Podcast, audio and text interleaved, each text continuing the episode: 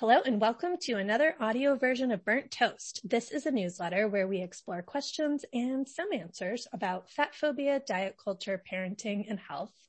I am Virginia Sole-Smith. I'm a journalist who covers weight stigma and diet culture. I'm the author of The Eating Instinct and the forthcoming Fat Kid Phobia. And today I'm really pleased to be chatting with Anna Lutz, who is a dietitian who specializes in eating disorders and family feeding in Raleigh, North Carolina. And Anna also blogs at Sunny Side Up Nutrition and co-hosts the Sunny Side Up Nutrition podcast with Elizabeth Davenport and Anna Mackay. Welcome, Anna. It's so good to have you here. I'm so glad to be talking with you today. Thank you so much. Oh, thank you.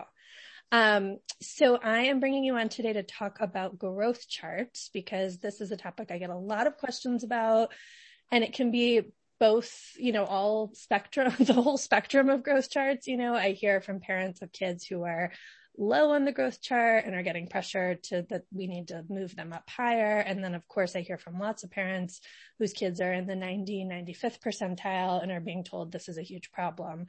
And I do think there's a weird mindset of like us both from parents and pediatricians that somehow our goal is to get everyone into the 50th percentile and that that's a pretty big misconception about how growth charts, you know, what they do and how they're supposed to work. So yeah, why don't we start there? Why don't you tell us a little bit about, you know, what are growth charts supposed to do and what are some of these misconceptions that you see coming up about them? Well, I think the, the way I like to explain growth charts is, um, you know, it's, it's data pulled from thousands and thousands and thousands of children and it's put into a, um, a chart that we can read, like a visual representation. And, and then each time your child goes to their doctor, their well child visit, they're, they're plotted on this chart, right?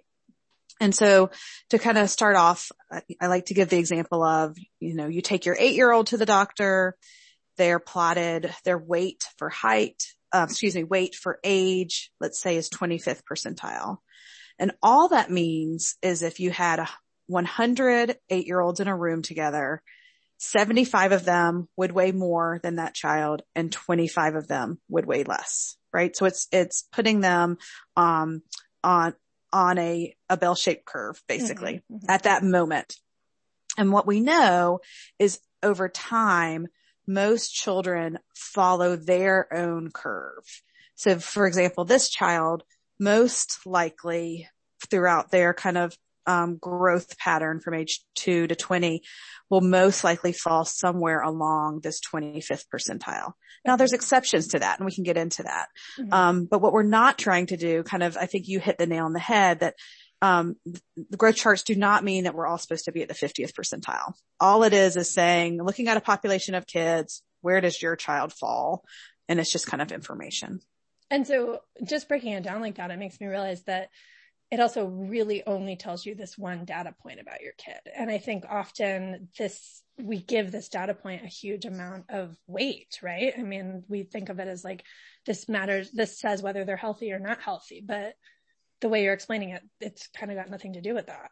Exactly. Exactly. And, you know, it's going to depend on, um, are they in the middle of a growth spurt or mm. not? You know, what, what is that moment that you happen to take them to their well child visit?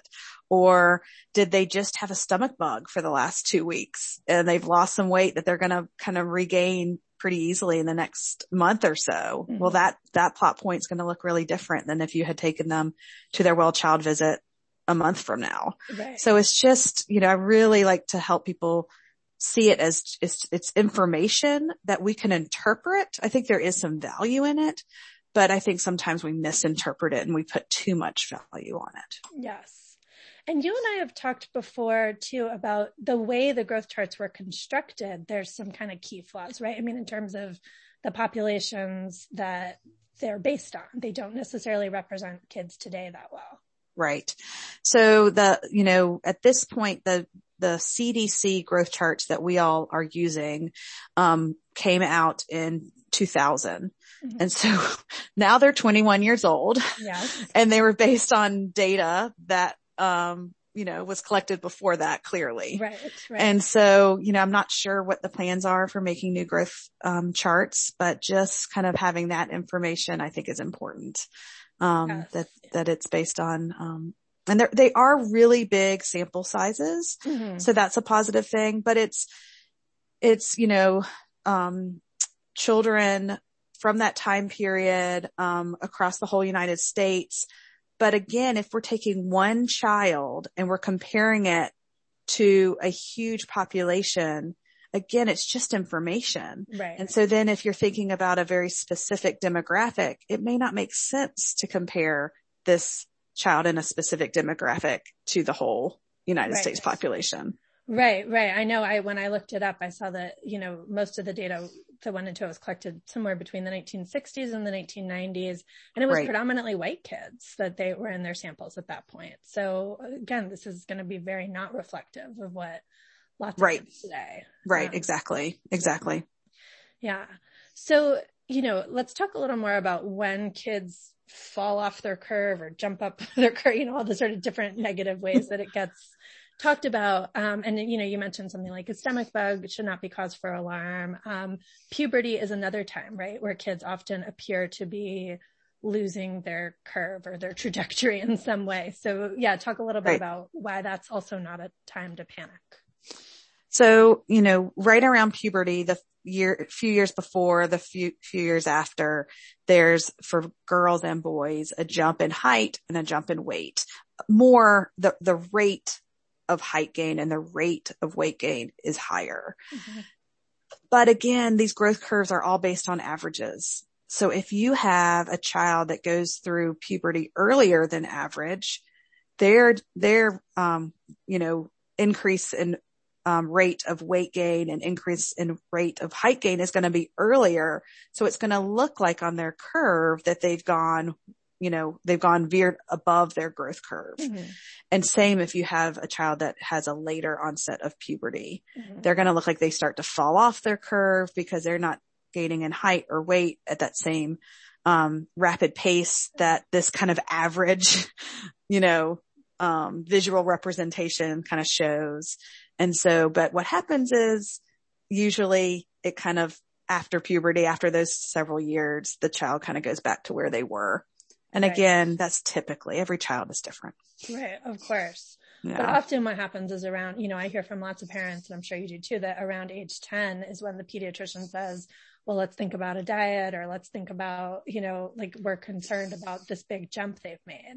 And it's sounding like what you're saying is, you know, maybe like A, diets for kids are always a terrible idea. And B, like Right. this may not be a, any kind of problem. This may just be where they are.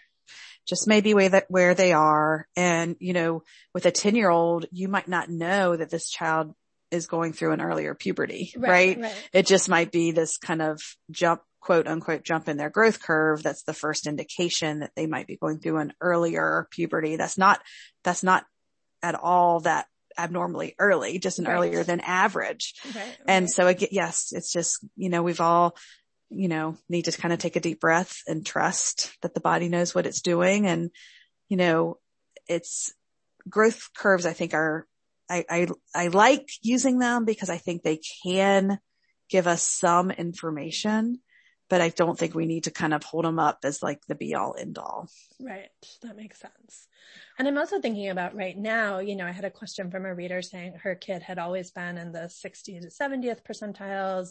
And when they've just gone in for their checkup now, post pandemic, he's jumped up to the 80th percentile. I think this was a six year old. Um, and the pediatrician was immediately very alarmed about this and immediately jumped to, you know, it's all the junk food. It's the way people, you know, it's the pandemic and the way there's so much snacking and kind of went to this whole place with it that was like, well, this feels like several leaps. um, yeah. So, Right, right. yeah. What are you hearing right now in terms of how people's fear about the quote pandemic weight gain is fueling this? Well, I think it's, I feel like it's putting kind of blinders on us all of really trying to talk about what's important. Mhm. And so, you know, I think people's weight changed during the pandemic. Um, first of all, you know, I've, you and I have talked about this. Kids' weights were supposed to change. right. So first of all, yay. Um, but it's also, you know, they're, they're you know, our children and adults whose weight went up maybe more than quote unquote expected. Um, but I don't think that's the conversation that needs to be happening. We need to look at how are, how are we all doing with our mental health? How are mm-hmm. we doing with taking care of our bodies? And, um, I would expect for people's weight to change in a year that um, our schedules change so much. Yeah. And so what I worry about is this hyper focus on this change in percentile over the last year is keeping us from having the conversations that we need to be having, having about how the pandemic has affected all of our mental health and well-being. Yeah, absolutely. And that this may be a symptom of something going on with your kid, but the solution right. is not cut out snack foods. Like that's not going to exactly. deal with the underlying stuff. Exactly. And that's how I would like to think about it is it's, it's this information from a growth curve is some information. It's like a little flashing yellow light of like mm. something might be going on. Let's be curious about it. It could be an indicator of something else, mm-hmm. but we're not only trying to just turn off that light and then everything will be okay. it's just, it's like literally like if your, you know, check engine light comes on, you're like, I will be putting duct tape over that. Exactly. exactly. That doesn't solve it. If yeah. your engine needs checking, yeah, that's something exactly. else. Yeah. I'm interested too how often I hear that the the higher spots on the growth curve immediately translate to a conversation about food. You know, this actually happened with my younger daughter who's always been on the higher end of the growth curves when she was around I don't know, 18 months or so. Um, my husband took her in and it wasn't our usual pediatrician and he saw her, I think at that point she was 90th percentile or wherever she was. And immediately the pediatrician looked at her spot on the growth chart and turned to my husband and said, so is she eating a lot of white foods? Probably oh. the food diet. And at that point, 18 months old. Yes. Virginia. Goodness gracious. I knew, I knew you'd love that. Um, and also, by the way, at that point, she was like a very eclectic eater. And like my other child who's in the small body is like the quote white food kid in our house. And again, this is not to shame white foods. They're great. They're right. part of our child, children's diet. But it was just, it was so stark to me that he immediately saw her body size and made this assumption without asking questions, without kind of gathering more information. And, you know, it was a baseless assumption. Yeah. It was. Right. So I think naming that as what it is, which is fat phobia is really important. It is. And, you know, I think it's super interesting to look at, um, there's research that shows that children in larger bodies do not eat more than children in smaller bodies. Ooh, I'm going to need Period. a link from you on yes, yes, I'll send it to you. Thank you. And so, so this assumption that you're saying that, okay, someone's in a larger body, the pediatrician then feels like they need to figure out if they're, you know, figure out in what way they're eating too much, quote unquote. Right. It's not even based on any fact that children in larger bodies are eating more. So it's amazing. just, it's just amazing that that's yeah. exactly where we all go to. And that's, you know, to be, you know, realistic. Unfortunately, that's how pediatricians are being trained right now. Mm-hmm. So our, their whole training needs to be adjusted. Yes. Yes, it really does. Um, yeah. so yeah, let's talk about, you know, I'm going to link in the show notes to, or in this transcript to the letter that you've put together that parents can take into their pediatricians. Um, but talk a little bit about, you know, how can parents take the focus off weight in these appointments? You know, what are some strategies for navigating that? Great. Well, if, if you've, I really like to encourage parents if they feel like it's possible to ask their pediatrician not to discuss weight in front of their children. Mm-hmm. You know, these concepts are super abstract. They're confusing even for adults. Mm-hmm. So if you have these two adults, the doctor and the parent, you know, sitting there looking over a chart saying, this is too big. This is too little. What's going on? Is your child eating too many white foods? It can be super confusing and scary to a child. Yeah. Not to mention, of course, we're, the whole message is there's something wrong with this child that the doctor's so worried about, um, you know, that the parent needs to figure out how to fix it. Yes. And so, um, you know, we've written, there's the letter that I wrote with Katja Rowell on our um, website that you can email that to a doctor. You can print it out and hand it. Um, what I've done with my children is I, I said it verbally when the children were younger. And then before I take them in to their well child visit, I, I send a quick message through the, the patient portal. Mm-hmm. And I just say, as a reminder, please do not discuss weight in front of my children. If you have any concerns, feel free to print out the growth chart and we can talk about it privately. Mm-hmm. Um, and again, I'm always, I'm still amazed that when that conversation is taken out of the visit, so much more important stuff can be discussed. Yes. Yes, absolutely. Cause yeah. you can actually talk about things like mental health and these other, exactly. other factors. Exactly. Yeah. No, I think that's great. For someone who has, you know, is finding themselves like maybe they haven't, you know, haven't had a chance to do that or the message didn't get through, which can also happen. If it comes up anyway, are there, you know, is there language you like to use to help change the conversation, to kind of shut it down? Like, w- what do I say in the moment if it's coming up in front of my kid? That's a great question. I think I would say, um, that is not something I'm concerned about. We can talk about it later if you'd like. Great. Um, I'd say something like that, or I would say I'm not concerned about, um, how my child is growing. Let's move on to something else. Mm-hmm, mm-hmm. Um, I do want to acknowledge I have a lot of privileges that I feel like I can say that. I mean, my doctor knows what I do for a living. Right. so there's a lot of reasons that I, I feel comfortable doing that and it might be harder for other people.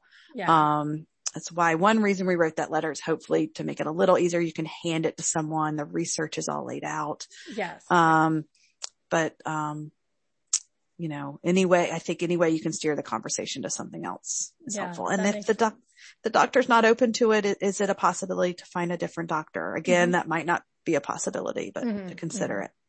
And if they go the food route of this, you know, white foods or trying to ask, you know, about I, the mom who wrote into me was saying the doctor's immediate comment was no more juice boxes without really asking how often they even have juice boxes. You know, again, of course, you as a dietitian can navigate that really easily, but you know, what, what are some talking points we can use? How do we sort of push back? Because I think the food shaming, people do feel very, it's hard. You feel very attacked. You know, you feel very much like, oh God, I've been caught out doing this bad thing.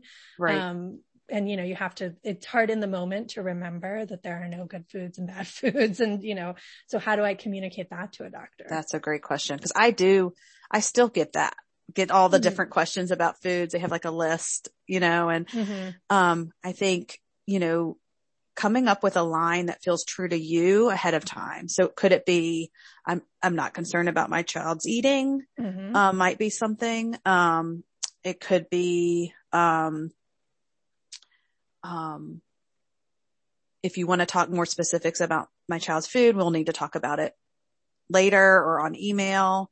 Yeah. Um, but really really kind of not getting into the nitty gritty of mm-hmm. um, all those questions about what's I, I remember from I just went last week. You know, it's the it's the juice, it's the how how many fruits and vegetables are they mm-hmm. eating? Are they drinking milk?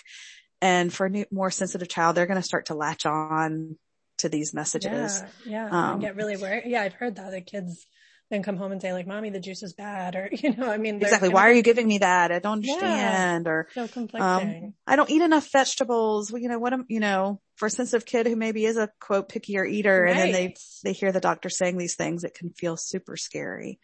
Um, if you are worried about your child's eating, then maybe you say, is there a referral you could give me? Mm-hmm. Um, is this a conversation we could have later? Mm-hmm. I just don't think it's appropriate to have it when you're four, five, eight, yeah. nine year old is sitting there.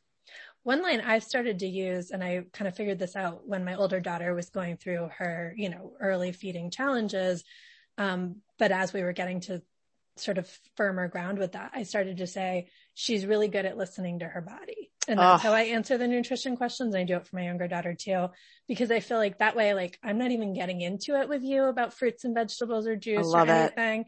I'm just, she's it. really good at listening to her body. And then whatever food shaming the doctor said, at least my child has heard me affirming that they trust their bodies. And I love that. Yeah. So that's, that's awesome yeah, it's been, it's been helpful. I, I see the doctors looking puzzled. Um, but uh, that's a little bit enjoyable to me. Right. So. Maybe you're planting a seed. Yes. Yes. We'll carry on. We can hope. We can yeah. hope. Um, this is great. Well, thank you so much, Anna. This is a great conversation. I think there's lots of really helpful stuff in here for readers. I will link to everything we've talked about and just, um, yeah, tell people where they can find more of you and your work. Um, so you could check us out at sunnysideupnutrition.com. That's where um, we write about simple cooking and um, family feeding, and then also the Sunny Side Up Nutrition podcast. Um, So I really appreciate having this conversation. You know, I love talking about growth charts. it is a weirdly very fun topic. So yes. thank you so much. thank you.